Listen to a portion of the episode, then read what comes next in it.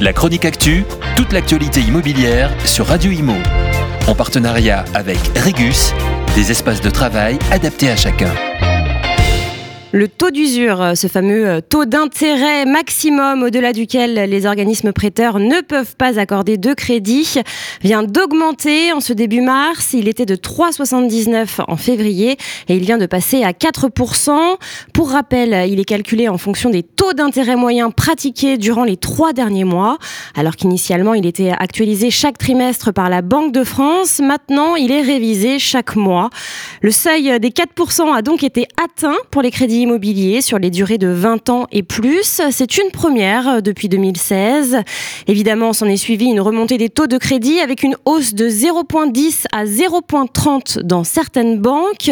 En revanche, les courtiers constatent que les hausses sont moins nombreuses et surtout moins sévères qu'en janvier dernier, où l'ensemble des taux avaient été impactés euh, par des hausses records allant jusqu'à 50 points de base.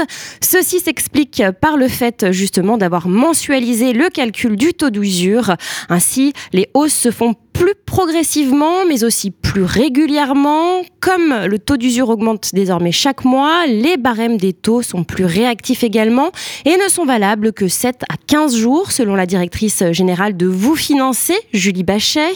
Les courtiers doivent être donc très agiles afin d'instruire et d'envoyer le dossier de crédit aux banques le plus rapidement possible. Voyons en détail maintenant les taux de crédit. En mars, les meilleurs profils peuvent obtenir encore 2,35 sur 15 ans, 2,55% sur 20 ans et 2,65% sur 25 ans. Mais en moyenne, en mars, en France, on emprunte à 2,8 sur 15 ans, 3% sur 20 ans et 3,2% sur 25 ans.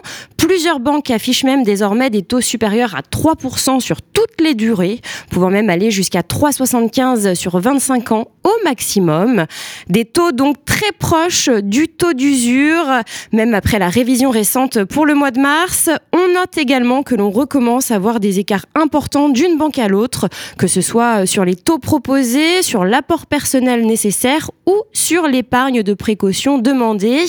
Car oui, maintenant, les banques demandent de plus en plus aux futurs acquéreurs d'avoir, en plus de leur apport, une épargne disponible.